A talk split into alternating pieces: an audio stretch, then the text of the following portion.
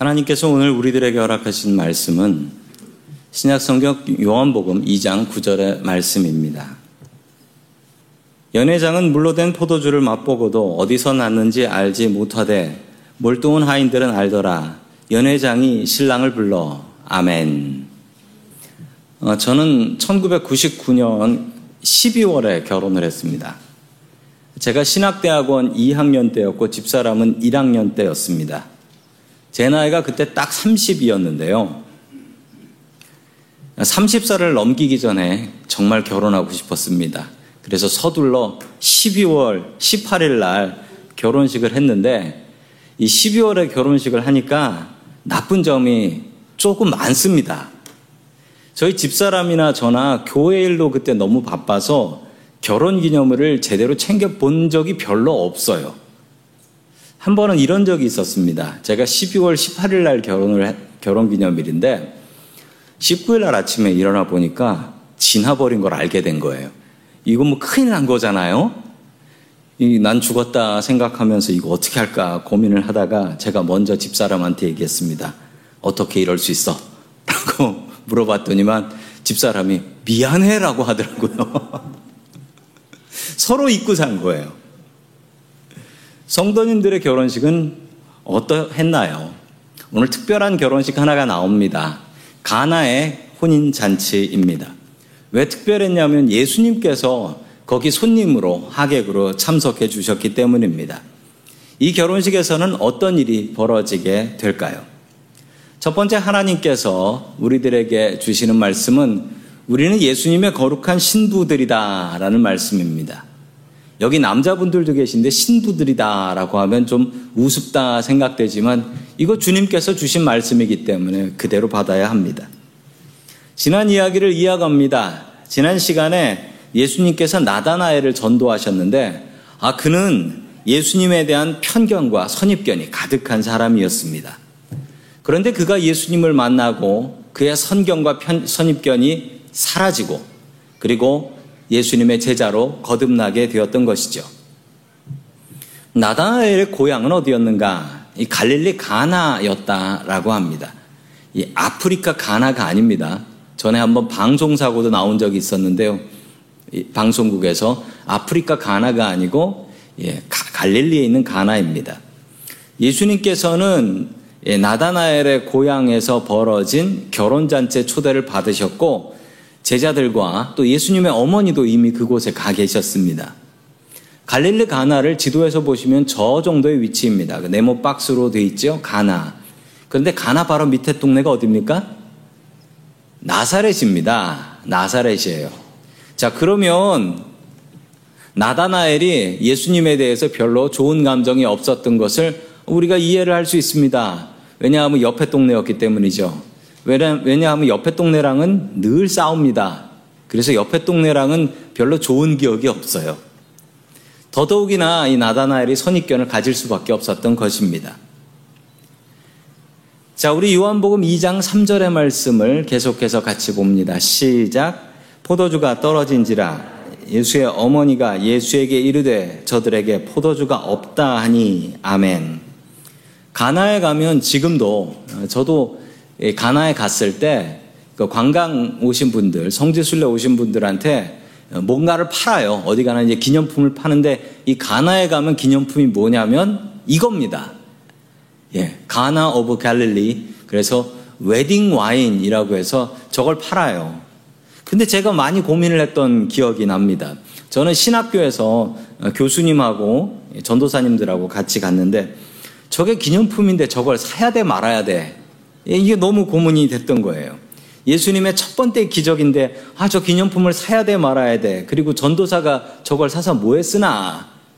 그리고 속으로 생각했습니다. 왜 하필 예수님께서는 그 많은 기적 가운데 첫 번째 기적을 이 포도주 만드는 기적을 행하셨을까라는 고민을 했던 기억이 납니다. 분명히 예수님께서는 포도주 기적을 첫 번째 기적으로 시작하셨습니다. 그리고 분명한 이유가 있었습니다. 분명한 이유가 있었어요. 그 이유를 알기 위해서 우리 유대인들의 결혼 풍습을 잘 아셔야 합니다. 오늘도 결혼식에서 있었던 일인데 우리가 생각하는 결혼식하고 성경의 결혼식은 정말 너무 많이 다릅니다. 그런데 성경에 이 결혼식 이야기가 너무 많이 나와요. 그러므로 잘 알아야 됩니다. 어떤 남자가 어떤 여자를 좋아해요. 어떤 여자를 좋아하게 됐습니다. 그러면 결혼하고 싶으면 어떻게 해야 되느냐? 그러면은 아버지한테 갑니다. 아버지한테, 자기 아버지한테 가서 아버지, 저 여자랑 결혼하고 싶은데 도와주세요. 돈 주세요. 라고 합니다. 그럼 아버지가 돈을 줘요. 그러면 이 남자는 신부의, 신부의 아버지를 찾아가서 지창금을 줍니다. 지창금을 줘요. 여지껏 딸을 잘 키워주셔서 감사합니다. 그 딸 저한테 주십시오. 그래서 그 지창금을 받으면 이제 결혼의 절차가 시작되는 거예요. 신랑하고 신부라고 할 수도 없어요. 지금은. 그냥 남자하고 여자예요. 그런데 다른 말로 쓸 말이 없어서 신랑 신부라고 썼습니다. 이해해 주시기 바랍니다. 그리고 나서 그 다음 벌어지는 일이 무엇이냐? 결혼 잔치가 그 여자의 집에서 벌어집니다. 여자의 집에서. 여자 집에서 결혼 잔치를 해요. 잘 이해하셔야 되는데 우리가 생각하는 결혼 피로연이 아닙니다. 결혼식 다 끝나고 예, 1층에 식사가 준비되어 있으니 먹고 가세요. 이게 아니에요. 이거 지금 결혼을 하는 것도 정해진 것도 없는 겁니다. 그리고 진짜 결혼을 하려면 지금부터 최소한 1년을 기다려야 되는 거예요. 그런데 이런 잔치를 한 기록이 성경, 구약 성경, 사사기 14장 10절에 나옵니다. 같이 읽습니다. 시작. 삼손의 아버지가 여자에게로 내려가매 삼손이 거기서 잔치를 베풀었으니 청년들은 이렇게 행하는 풍속이 있음이더라. 아멘. 자, 삼손이 장가 갔을 때도 이렇게 갔습니다. 어떻게 했냐면 삼손이 여자네 집으로 가서 그 집에서 잔치를 베풀었는데 아, 그 당시 청년들은 이런 풍속이 있었다라는 거예요. 근데 그 풍속이 계속 이어져서 이스라엘 결혼 풍속이 되어 버린 것입니다. 자, 이 말씀을 제대로 하셔야 성경 말씀을 이해를 할 수가 있는데요. 이렇게 잔치가 일주일 동안 벌어집니다. 일주일 동안 여자네 집에서 잔치를 해요. 준비는 누가 하느냐? 남자가 해오는 거예요. 남자 돈으로 남자가 음식을 준비해서 남자네 집에서 잔치를 준비하는 겁니다. 장소만 여자네 집에서 하는 거죠. 그러면 그 여자와 그 여자의 가족들은 그 잔치를 유심히 살펴봅니다. 뭘 살펴보냐면 음식은 부족하지 않은가? 음식이 부족하다는 건 무슨 얘기입니까? 그 집이 돈이 별로 없다는 거예요. 그런 집에 시집 가면 고생한다. 그리고 그 집에 가족들이 다 와요. 그리고 친척들, 손님들까지 오거든요. 그 사람들이 오는 것을 보면 대충 그 집안이 어떤 집안이구나라는 것을 알 수가 있는 겁니다. 아, 저 집안은 친척들이 많구나. 그리고 저 집안은 아니 좀 무식한 사람들이 많네. 험악한 사람들이 많네. 이런 걸 알 수가 있는 거예요.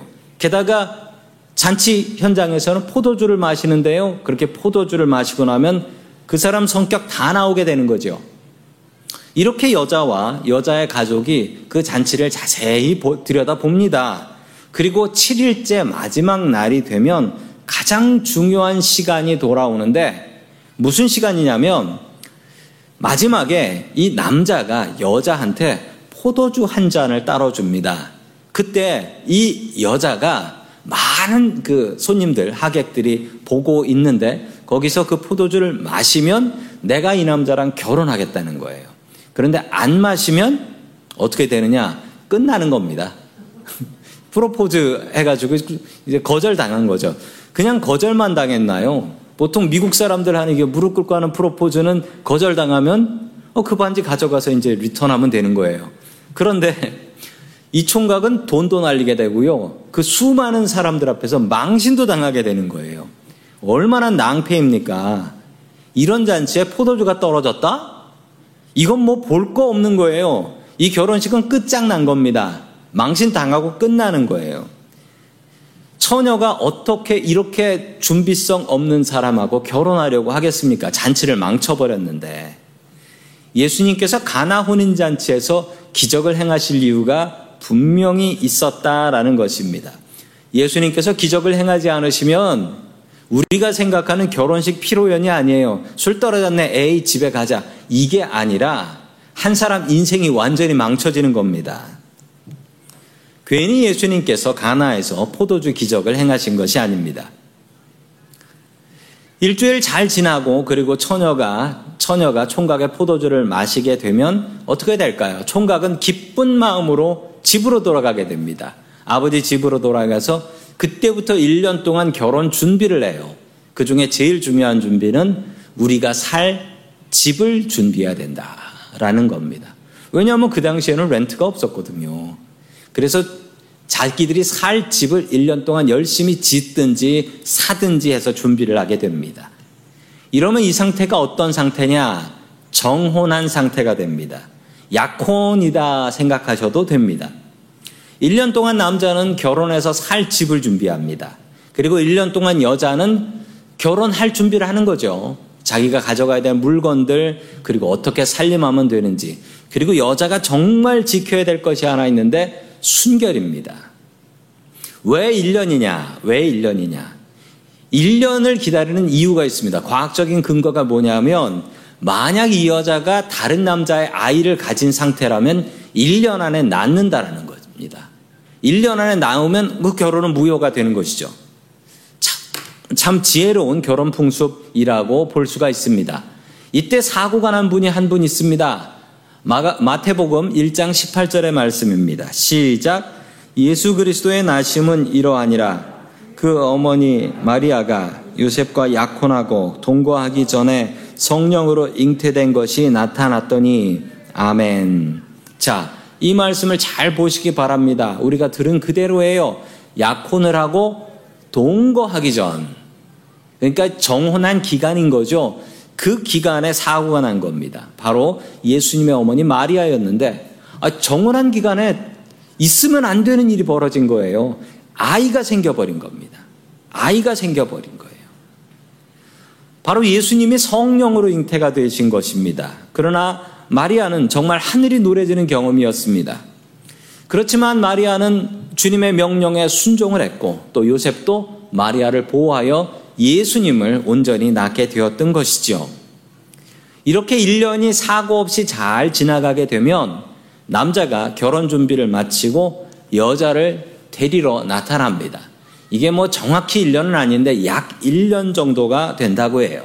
왜냐하면 사람마다 준비하는 기간이 다르기 때문입니다. 뭐 그, 그, 그 당시에 시계가 있었겠습니까? 전화가 있었겠습니까?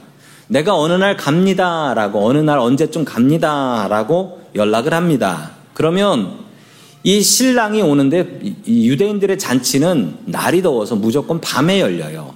밤에 열리기 때문에 길을 잃어버리게 됩니다. 그래서 신부가 아닌 신부의 친구들이 동네 어귀에 가서 등불을 들고 서 있어요. 신랑이 올 때까지. 그 신랑이 오면 신랑을 데리고 결혼식장으로 데리고 가는 역할을 하는 것입니다. 바로 그 이야기가 열 처녀의 비유예요. 이걸 모르시면은요, 신랑은 하나인데 신부가 열 명이네 뭐 이런 생각을 하시게 되는 겁니다. 자, 마태복음 25장 1절의 말씀 같이 봅니다. 시작. 그때 천국은 마치 등을 들고 신랑을 맞으러 나간 열 처녀와 같다 하리니. 아멘. 동네 입구에서 신부의 친구들이 신랑을 기다리는데 문제는 정확히 언제 올지를 알 수가 없다는 겁니다. 그래서 이 들러리 처녀들이 해야 될 일은 등불하고 기름을 넉넉하게 준비해야지 안 그러면 불이 꺼져서 잔치를 망치게 된다라는 겁니다. 신부의 친구들이 신랑을 맞이해서 결혼식장으로 가게 됩니다. 그러면 모두가 신부를 기다립니다. 마지막으로 신부가 들어오게 되면 진짜 결혼식, 이제 제대로 된 결혼식이에요. 결혼식이 벌어지는데 이 결혼식도 7일 동안 신부의 집에서 결혼 잔치를 합니다. 왜 자꾸 신부의 집에서 결혼을 하냐면 그 결혼식을 하냐면 이렇게 해서 떠나버리면 다시 못 돌아오는 경우가 너무나 흔했기 때문에 그것이 아쉬워서 신부의 집에서 결혼식을 하는 것입니다. 이 7일 동안 풍습이 있는데 7일 동안 어떤 풍습이 있냐면 신부의 얼굴을 가려요. 얼굴을. 얼굴을 가려버립니다. 자, 그래서 신부의 얼굴을 못 보게 했습니다. 이때 또 사고가 난 일이 있지요. 구약 성경 창세기에 야곱이 이 기간에 아내의 얼굴을 못 보고 결혼을 했다가 자기가 좋아했던 라헬이 아닌 언니 레아하고 사기 결혼을 당하게 되는데 그 이유가 어떻게 몰랐을까? 7일 동안 얼굴을 가리기 때문에 모르는 것입니다. 유대인들의 결혼 풍습을 잘 아셔야지 성경을 바르게 이해할 수 있습니다. 또한 예수님께서 가나 혼인잔치의 이 포도주를 첫 번째 기적으로 하신 이유는 주님께서 우리를 거룩한 신부로 불러주셨기 때문입니다. 자, 요한복음 14장 2절의 말씀을 같이 봅니다. 시작. 내 아버지 집에 거할 곳이 많도다. 그렇지 않으면 너희에게 일렀으리라. 내가 너희를 위하여 거처를 예비하러 가노니. 아멘. 자, 지금까지 들으셨던 유대인의 결혼의 풍습을 들으시고 이 말씀을 읽으시면 느낌이 조금 다르실 거예요. 내가 너희를 위하여 거처를 준비하러 가노라. 이게 무슨 이야기입니까? 예수님께서 우리를 거룩한 신부로 부르셨고 주님께서 천국에 가셔서 천국에 가셔서 그리고 그 천국에서 거처를 준비하시는 동안 우리는 주님을 기다리는 겁니다. 우리가 성만찬 때 포도주를 받습니다. 그 의미가 무엇이겠습니까? 그것을 받는다라는 의미는 우리가 거룩한 신부가 된다. 거룩한 신부가 된다. 그 약속을 우리 스스로 하는 것입니다. 신부된 우리가 지켜야 될 일은 거룩함입니다. 세상에 더럽혀지지 않은 거룩함, 그 거룩함이 우리 성도님들에게 있으십니까? 그리고 신랑 대신 예수님께서 다시 오실 날, 신부는 그날만 기다리며 준비하며 살아야 하거든요. 성도님들은 그렇게 준비하며 살고 계십니까? 예수님의 다시 오심을 기다리십시오. 예수님의 다시 오심을 온전히 기다리고 살아가는 거룩한 주님의 백성들 될 수 있기를 주의 이름으로 간절히 축원합니다. 아멘. 두 번째 마지막으로 하나님께서 우리들에게 주시는 말씀은 주인의 마음으로 일하는 종이 되라 라는 말씀입니다. 주인의 마음으로 일하는 종이 되라. 어, 술꾼들이 제일 좋아하는 성경 말씀이 오늘 말씀이랍니다. 예수님께서는 술이 떨어지니 없는 술도 만들어서 드셨다. 뭐 이러면서 예, 수님께서도 술을 드셨다. 이 얘기를 하시더라고요. 어, 그건 사실입니다. 그러나 오늘 성경의 메시지는 절대 그게 아닙니다. 술 떨어졌으니 만들어 드시더라. 이게 아니에요. 물론 나온 사실이지만 메시지는 그것이 아닙니다. 예수님의 어머니는 예수님과 함께 같이 잔치 자리에 오시지는 않으셨습니다. 예수님의 어머니는 이미 그 잔치에 와서 계셨는데요. 예수님의 어머니는 지금 이 잔치에 포도주가 떨어졌다라는 것도 알고 계셨습니다. 그냥 손님으로 오신 게 아니라는 것이죠. 그냥 손님으로 왔으면 다들 술 떨어져서 난리 났을 때 알게 되는데 예수님의 어머니는 그쪽에 같이 준비하시는 분 같습니다. 포도주가 떨어지자 예수님을 찾아서 예수님께 부탁을 했습니다. 우리 사절의 말씀 같이 봅니다. 시작. 예수께서 이르시되 여자여 나와 무슨 상관이 있나이까 내 때가 아직 이르지 아니하였나이다. 아멘. 이미 마리아는 예수님이 특별한 분이고 이 정도의 기적은 충분히 행할 수 있다라는 것을 알고 있었습니다. 그리고 예수님께 부탁을 드렸습니다. 자, 5절의 말씀 계속해서 봅니다. 시작.